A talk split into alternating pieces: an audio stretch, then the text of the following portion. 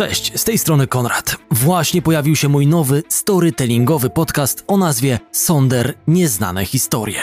Wpisz nazwę Sonder Nieznane Historie w swojej aplikacji podcastowej i sprawdź kilka pierwszych odcinków. Do usłyszenia.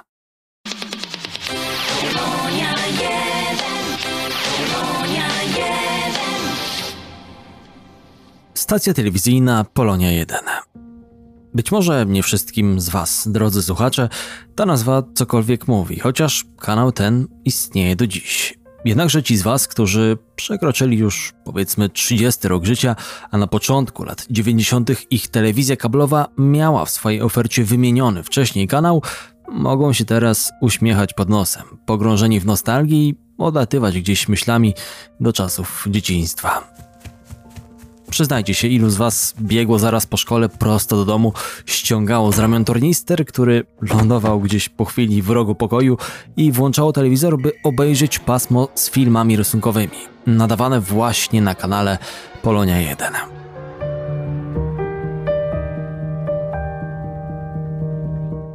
Pewnie dla wielu z Was była to pierwsza styczność z japońskimi serialami z gatunku anime japońskimi serialami, które nadawane były w wersji z włoskim dubbingiem i uzupełnione polskim lektorem. Wszystko to brało się stąd, że założycielem Polonii 1 był włoski biznesmen Nicola Grauso, a ofertę programową tworzył holding medialny należący do Silvio Berlusconiego.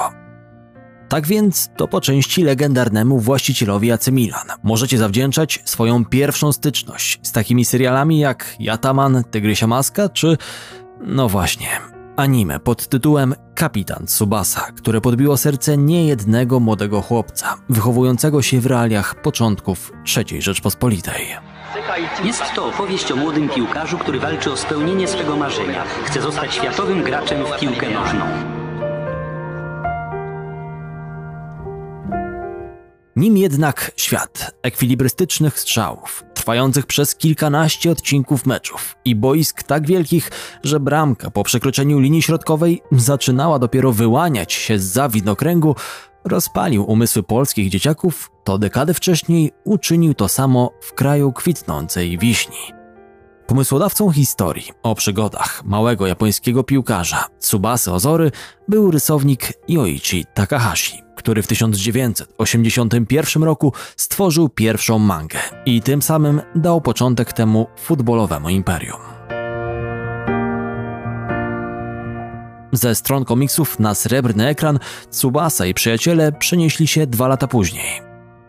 Świat stworzony przez Takahashiego przypadł Japończykom do gustu tak bardzo, że w tym azjatyckim kraju w szybkim tempie zaczęła rosnąć popularność piłki nożnej. Warto przy tym nadmienić, że wcześniej ta dyscyplina była w kraju kwitnącej wiśni uznawana raczej za sport niszowy i popularnością zdecydowanie ustępowała chociażby baseballowi. Być może niektórzy uznają to za przypadek, ale to właśnie w kilka lat po sukcesie mangi i anime japoński futbol zaczął przeżywać istny rozkwit. Dość powiedzieć, że samurajowie pojechali na swój pierwszy Puchar Azji dopiero w 1988 roku. Ale już cztery lata później po raz pierwszy triumfowali w mistrzostwach kontynentu.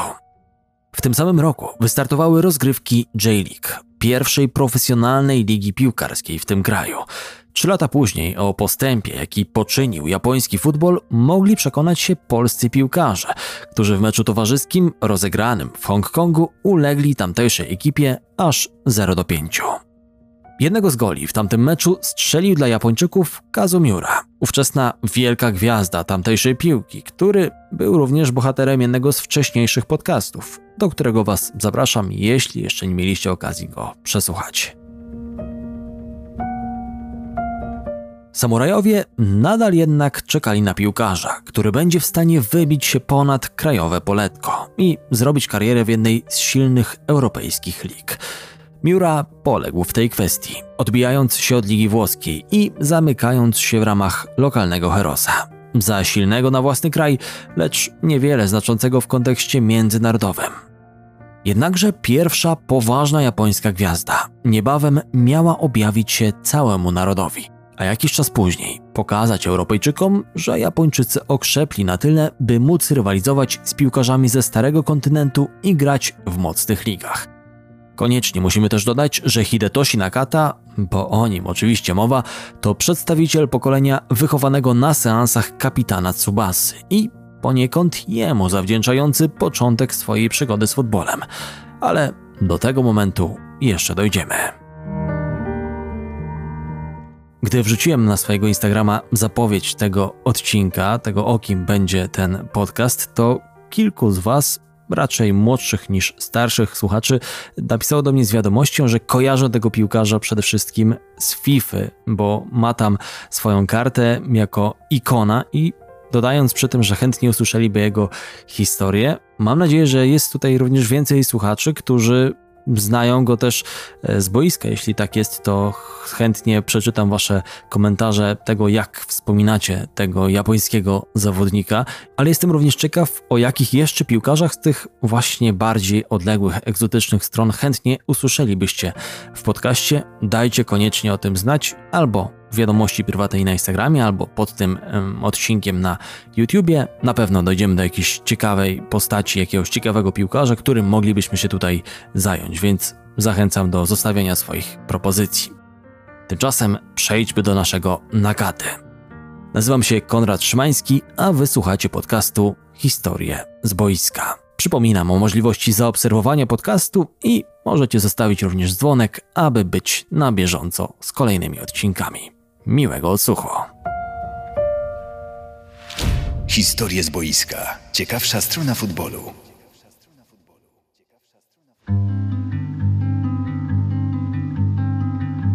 Bohater dzisiejszego odcinka urodził się 22 stycznia 1977 roku w miejscowości Kofu, położonej na wyspie Honshu w cieniu słynnej góry Fuji. Miasto to jest również ośrodkiem słynącym z produkcji wina, co także mogło mieć duże znaczenie w kontekście tego, czym popularny Hide zajmuje się po zakończeniu kariery.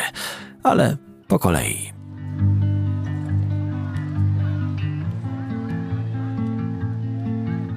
Gdy byłem dzieckiem, w moje ręce trafił komiks. Niedługo później zacząłem oglądać serial.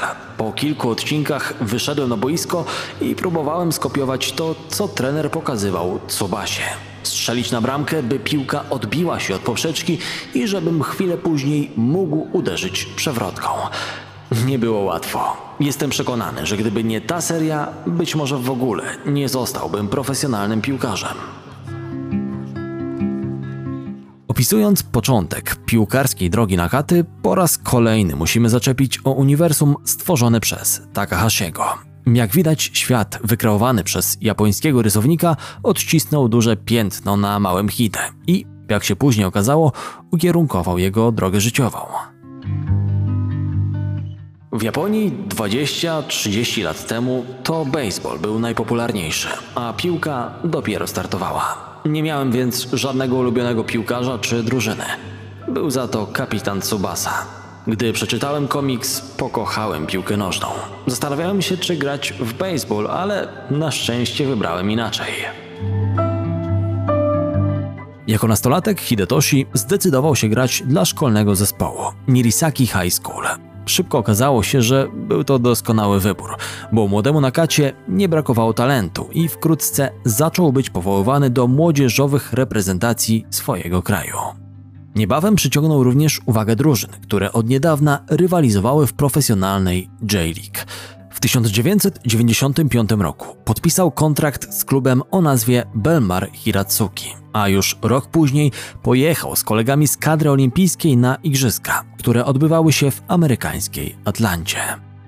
Tam niebiescy samurajowie spisali się całkiem dobrze, pokonując w fazie grupowej Węgrów i Brazylijczyków, ulegając jedynie późniejszym zdobywcom złotych medali reprezentacji Nigerii. Sześć punktów nie wystarczyło jednak, by Hide i jego partnerzy dostali się do fazy pucharowej igrzysk. Brazylijczycy i Nigeria również mieli na koncie zgromadzonych sześć oczek, ale mogli pochwalić się lepszym bilansem goli. Talent Japończyka rozkwitał z każdym kolejnym sezonem. Rok 1997 kończył z tytułem najlepszego piłkarza w Azji na koncie, a dodatkowo został wybrany do najlepszej jedenastki Ligi Japońskiej. Przyznajcie, że to całkiem dobrze, jak na 20-letniego chłopaka. Kolejny rok przyniósł ze sobą jeszcze jedno ważne wydarzenie. Nie tylko dla Nakaty, ale i dla całego japońskiego futbolu, gdyż zawodnicy z kraju kwitnącej wiśni po raz pierwszy w historii zdołali zakwalifikować się do Mistrzostw Świata, w czym kolosalny udział miał nasz dzisiejszy bohater, który w fazie eliminacyjnej popisał się strzeleniem pięciu goli. Co ciekawe, od tamtego momentu nie opuścili żadnego światowego czempionatu. Również zimą tego roku nie zabraknie ich na turnieju w Katarze. To pokazuje, jak wielki skok jakościowy zaliczył tamtejszy futbol pod koniec ubiegłego wieku. Występ Japończyków na mundialu we Francji ciężko było jednak uznać za udany. O ile minimalne porażki z Chorwacją i Argentyną nie były jakimś wielkim zaskoczeniem, o tyle przegrana z również debiutującymi na najważniejszej piłkarskiej imprezie Jamajczykami była już sporym rozczarowaniem.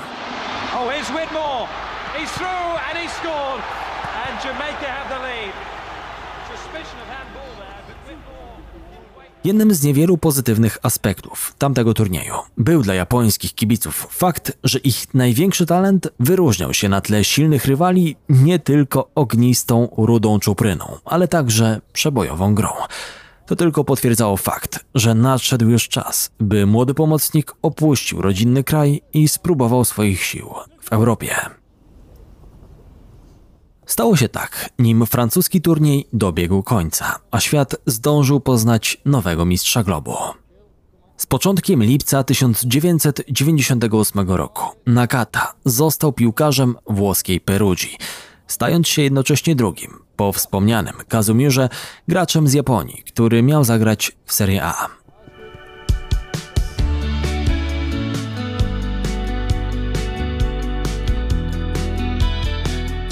Jego rodacy z pewnością marzyli, by przygoda Nakaty z ligą włoską potoczyła się lepiej niż w przypadku tego, który przecierał szlaki. Hide szybko dał swoim fanom nadzieję na to, że faktycznie tak się stanie. Popularne gryfy zmierzyły się na inaugurację sezonu 98-99 z ówczesnymi mistrzami Włoch i uczestnikami dwóch ostatnich finałów Ligi Mistrzów, czyli Wielkim Juventusem. Stara dama już po pierwszej połowie wyszła na trzybramkowe prowadzenie i wydawało się, że w drugiej części meczu gospodarze nadal będą stanowić jedynie tło dla poczynań Bianconerich. Jednakże nim minął kwadrans od momentu, w którym rozbrzmiał gwizdek arbitra oznajmiający rozpoczęcie drugiej odsłony zmagań, stadionowy zegar pokazywał już wynik 2 do 3 dla gości z Turynu. Strzelcem obu goli dla Peruci był debiutujący tego dnia 21-letni Japończyk.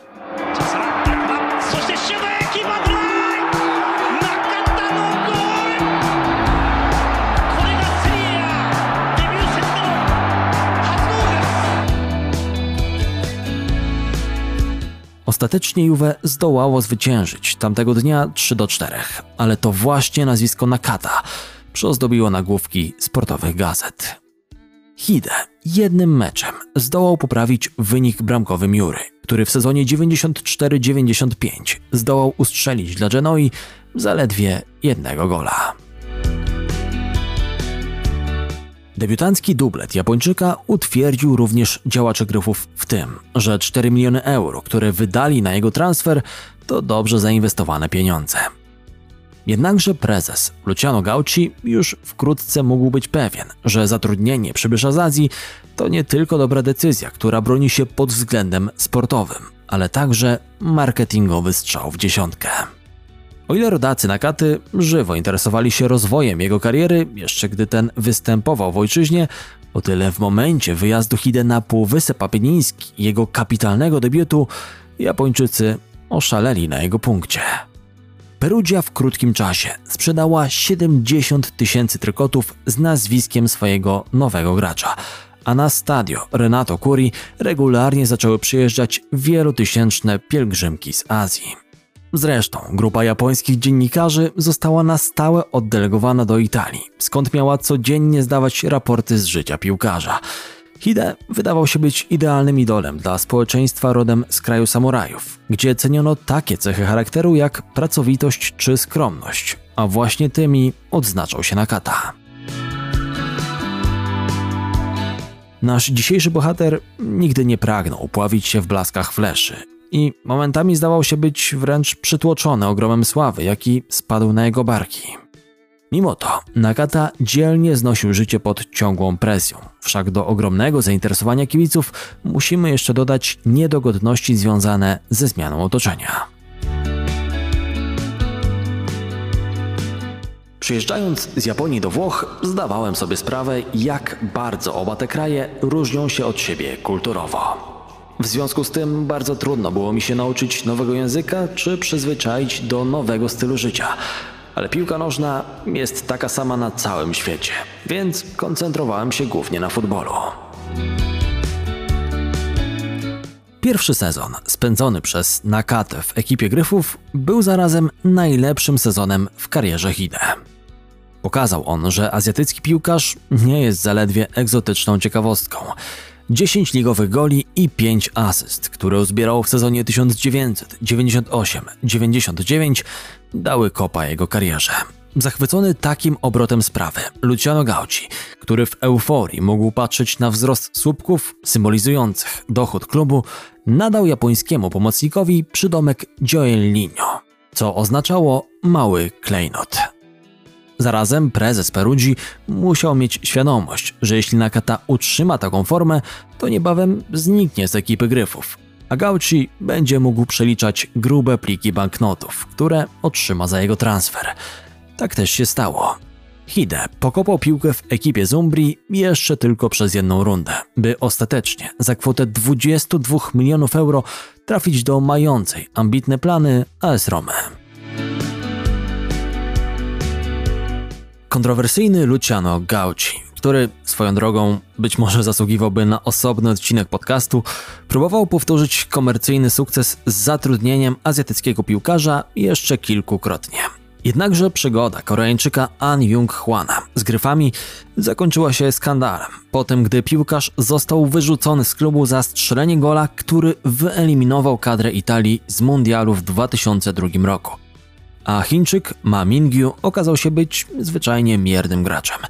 Ciekawym posunięciem było także zatrudnienie przez Gauchiego Sadiego al-Kaddafiego, syna słynnego libijskiego dyktatora Muammara al-Kaddafiego, któremu zamarzyła się piłkarska kariera, którą to próbował zrealizować wykorzystując niemal niewyczerpane zasoby swojego portfela.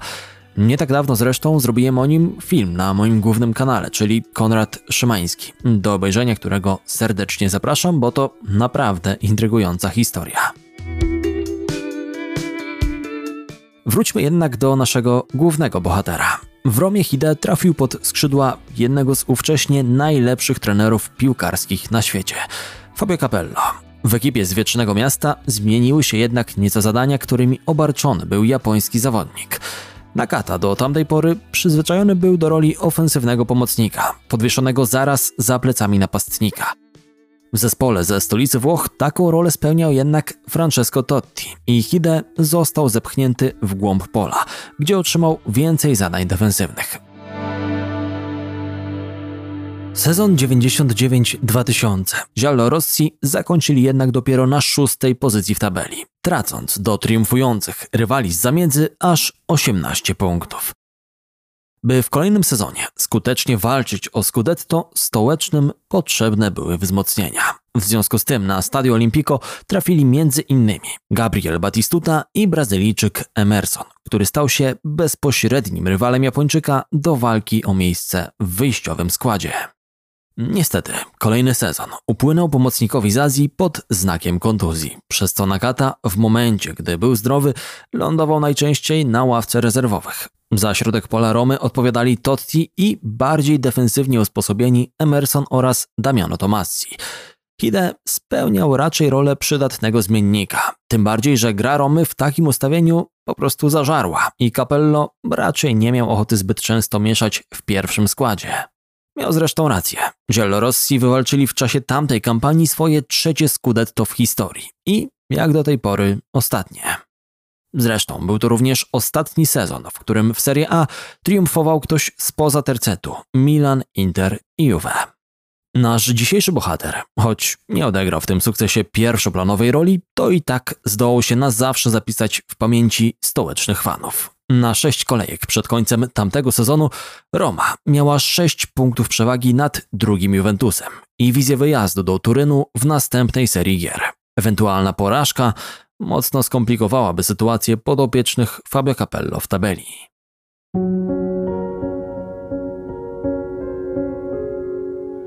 Czarny scenariusz zaczął się jednak szybko spełniać, gdyż już po 6 minutach tamtego starcia gospodarze prowadzili ze stołecznymi 2 do 0 po golach Del Piero i Zidana.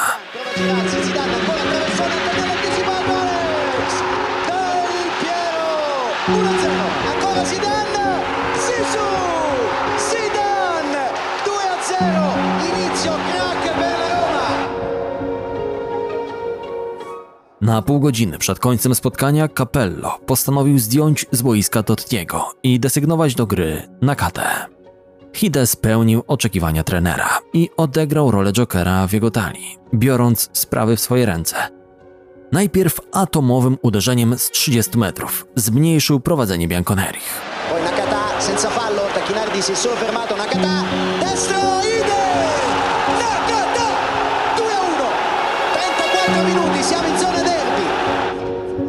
Później w doliczonym czasie gry oddał jeszcze jeden kąśliwy strzał z dystansu, który Edwin van der Sar wypluł przed siebie wprost pod nogi Vincenzo Montelli, dzięki czemu włoski napastnik doprowadził do wyrównania.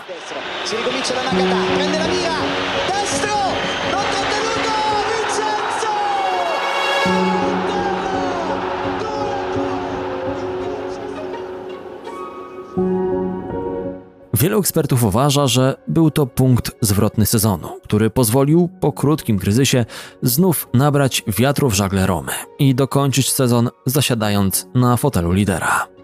Miesiąc później pół stolicy Italii świętowało mistrzowski tytuł. Ciekawą anegdotą z tamtego dnia podzielił się w swojej autobiografii Francesco Totti, a która to w dobitny sposób obrazuje wyważony i spokojny charakter Nakaty. Otóż wieloletni kapitan i legenda AS Romy wspominał, że gdy nareszcie doszedł do szatni po końcowym gwizdku arbitra, kończącym mecz ostatniej kolejki z Parmą, który przypieczętował tytuł dla Rzymian, jego oczom ukazał się przedziwny widok. Koledzy z zespołu tańczyli, śpiewali i oblewali się szampanem, a w kącie pomieszczenia siedział Hide, który w tym czasie czytał książkę.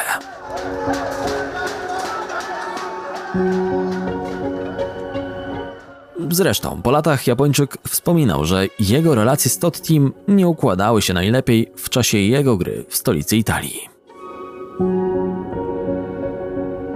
Gdy byłem w Romie, graliśmy na tej samej pozycji i toczyliśmy rywalizację. Byliśmy młodzi i nie potrafiliśmy się dogadać. Uważam, że w tamtym czasie grałem lepiej od niego, ale to on częściej dostawał szansę. Oczywiście byliśmy profesjonalistami i nie stwarzaliśmy problemów. Gdy spotkaliśmy się po latach, zapomnieliśmy o dawnych niesnaskach. Marzę o tym, by zjeść kolację z nim i jego rodziną.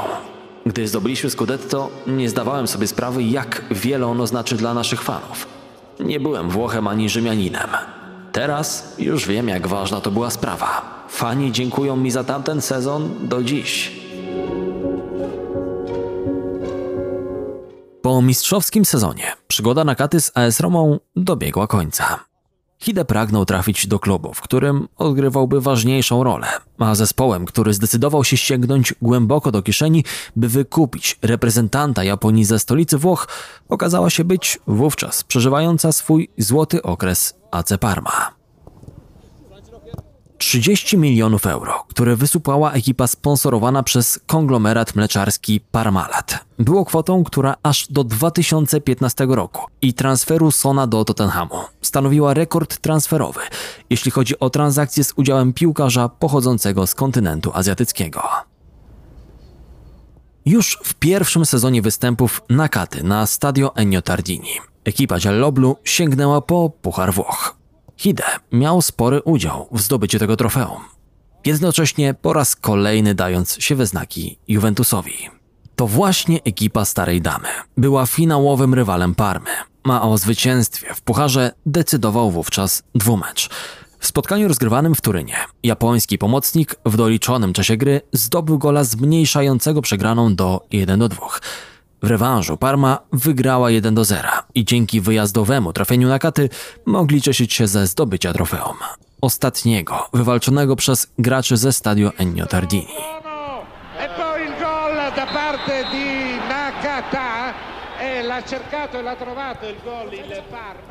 Niebawem okazało się, że właściciel Parmalatu i jednocześnie prezydent Parmy, pan Stefano Tanzini, jest pogrążony w olbrzymich tarapatach finansowych, a blask ekipy z regionu Emilia-Romagna, która przez całe lata 90. zachwycała kibiców nie tylko we Włoszech, ale i w Europie, zaczął szybko blednąć.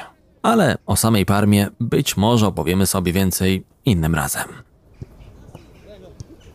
Tymczasem Hide, jako świeżo upieczony zdobywca Coppa Italia, szykował się do wyjazdu na Mistrzostwa Świata, które miały się odbyć przecież w Korei i Japonii.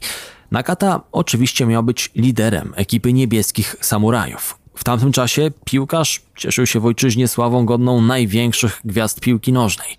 Coca-Cola, Subaru czy Mastercard to tylko największe z koncernów, które zaangażowały gracza Parmy, by ten stał się ich twarzą reklamową. Jednocześnie dżentelmeński sznyt i styl, który charakteryzował Nakatę, sprawiał, że piłkarza często określano mianem japońskiego Davida Beckhama. Hide, podobnie jak Becks, także próbował swoich sił w modelingu i często pojawiał się na okładkach pism lifestyle'owych.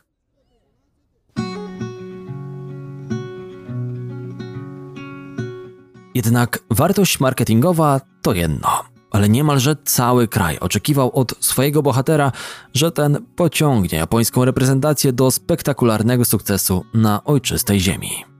Apetyty mogła dodatkowo rozbudzić udana faza grupowa, w której Japończycy zremisowali z Belgią i pokonali kadry narodowe Rosji oraz Tunezji. W starciu z ekipą z Afryki Nakata zdobył swojego premierowego i, jak się potem miało okazać, jedynego gola w historii jego występów na światowym czempionacie. さあ市川市川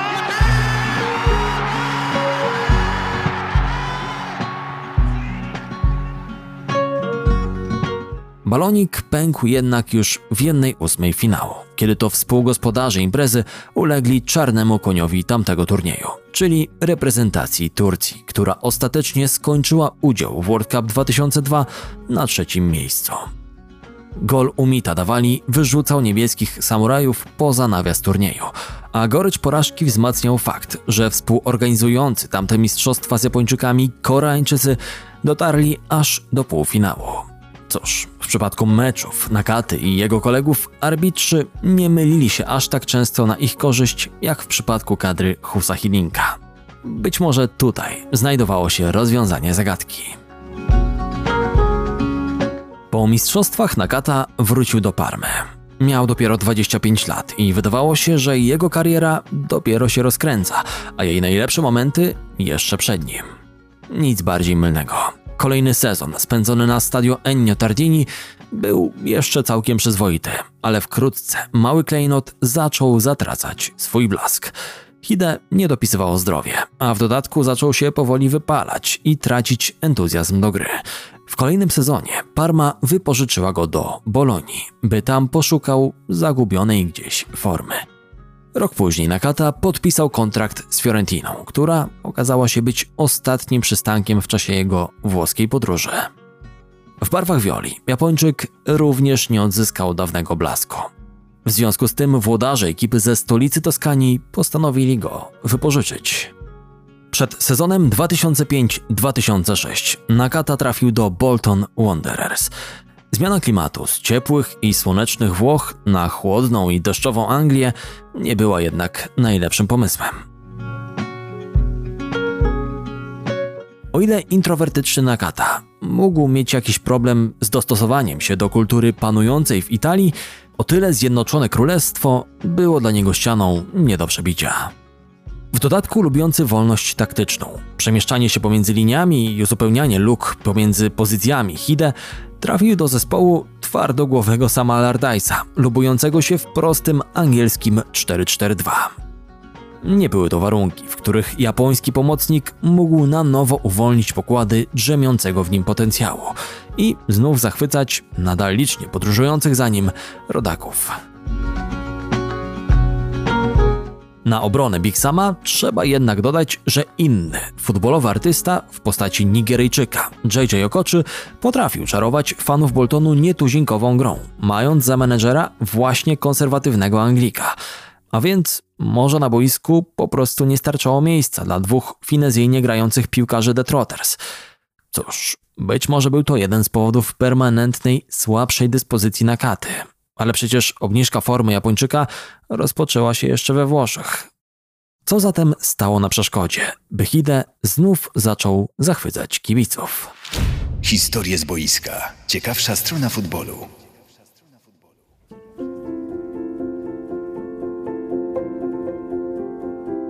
Przenieśmy się zatem do czerwca 2006 roku. Nakata wraz z kolegami z reprezentacji udał się na swoje trzecie Mistrzostwa Świata. Tym razem nikt jednak nie oczekiwał od nich cudów. I dobrze, bo cudów nie było. Japończycy najpierw przegrali z kadrą Australii, by następnie bezbramkowo zremisować z Chorwatami i zebrać srogie lanie od Brazylijczyków.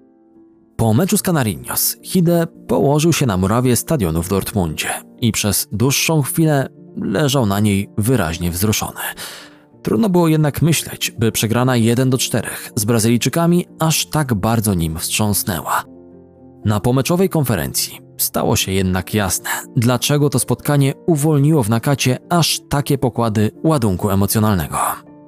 Starcie z ówczesnymi mistrzami świata było ostatnim meczem w karierze japońskiego pomocnika.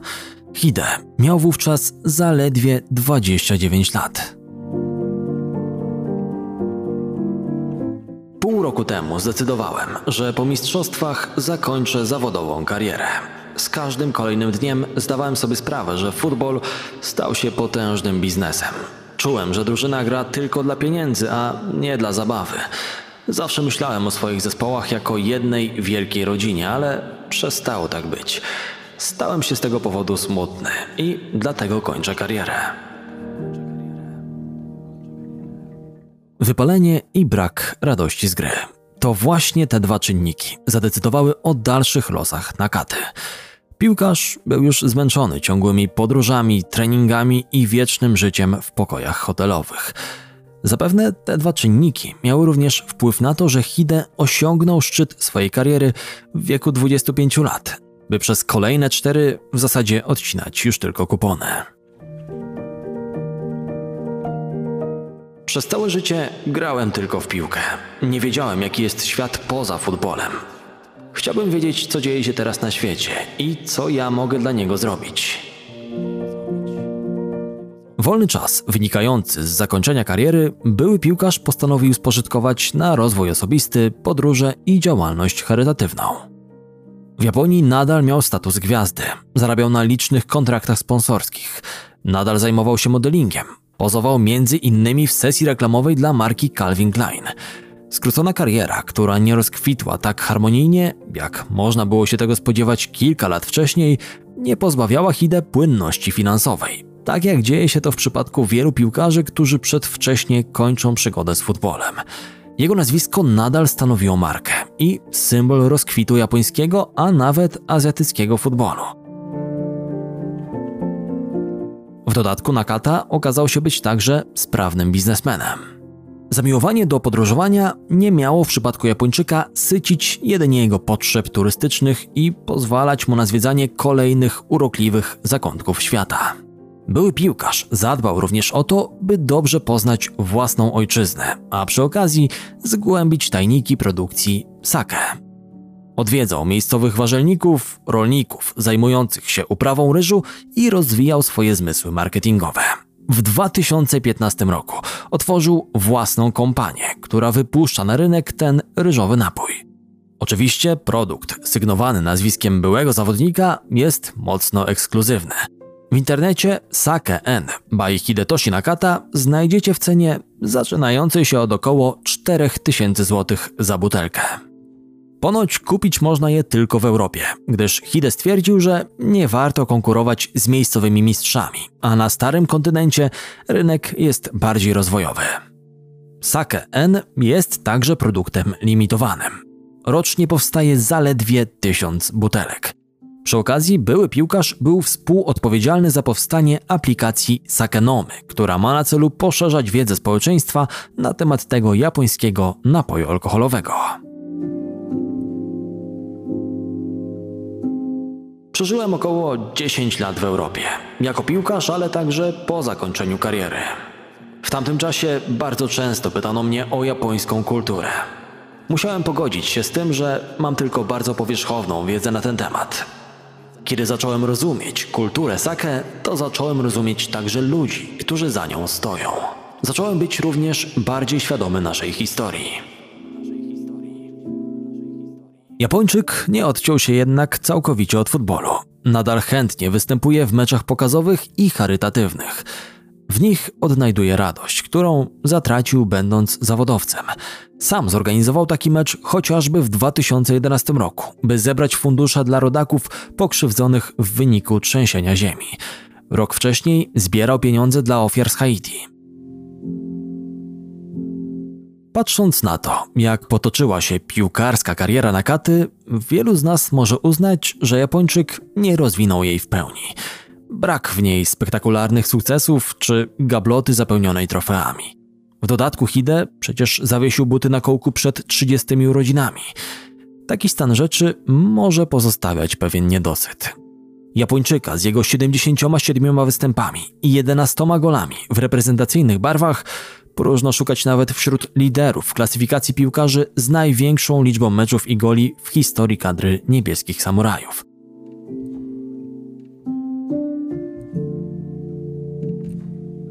Jeżeli jednak chcemy poszukać gracza, który utorował swoim rodakom drogę do futbolowej Europy i pokazał światu, że japońscy piłkarze nie są jedynie egzotyczną ciekawostką, która może napędzić klubowy marketing na Dalekim Wschodzie, to musimy zwrócić wzrok w kierunku Nakate. Nakamura, Kagawa, Honda czy Nagatomo. To właśnie mały klejnot, czarujący widzów swoją grą na Półwyspie Apenińskim. Ułatwił młodszym kolegom znalezienie pracodawców na starym kontynencie. To on na zawsze pozostanie jednym z największych ambasadorów azjatyckiego futbolu w historii. A czy mógł wyciągnąć z kariery więcej?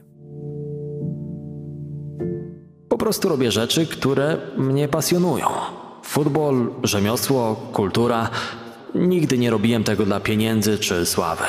Dlatego w moim słowniku nie funkcjonują takie słowa jak zwycięstwo czy porażka.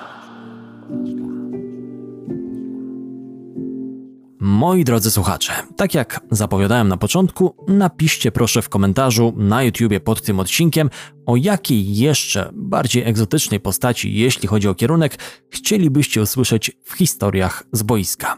Śmiało dajcie o tym znać w komentarzu. Bardzo dziękuję za każdy z nich, a tymczasem to wszystko na dziś. Konrad Szymański, dziękuję Wam bardzo i do usłyszenia niebawem w kolejnym odcinku historii z boiska.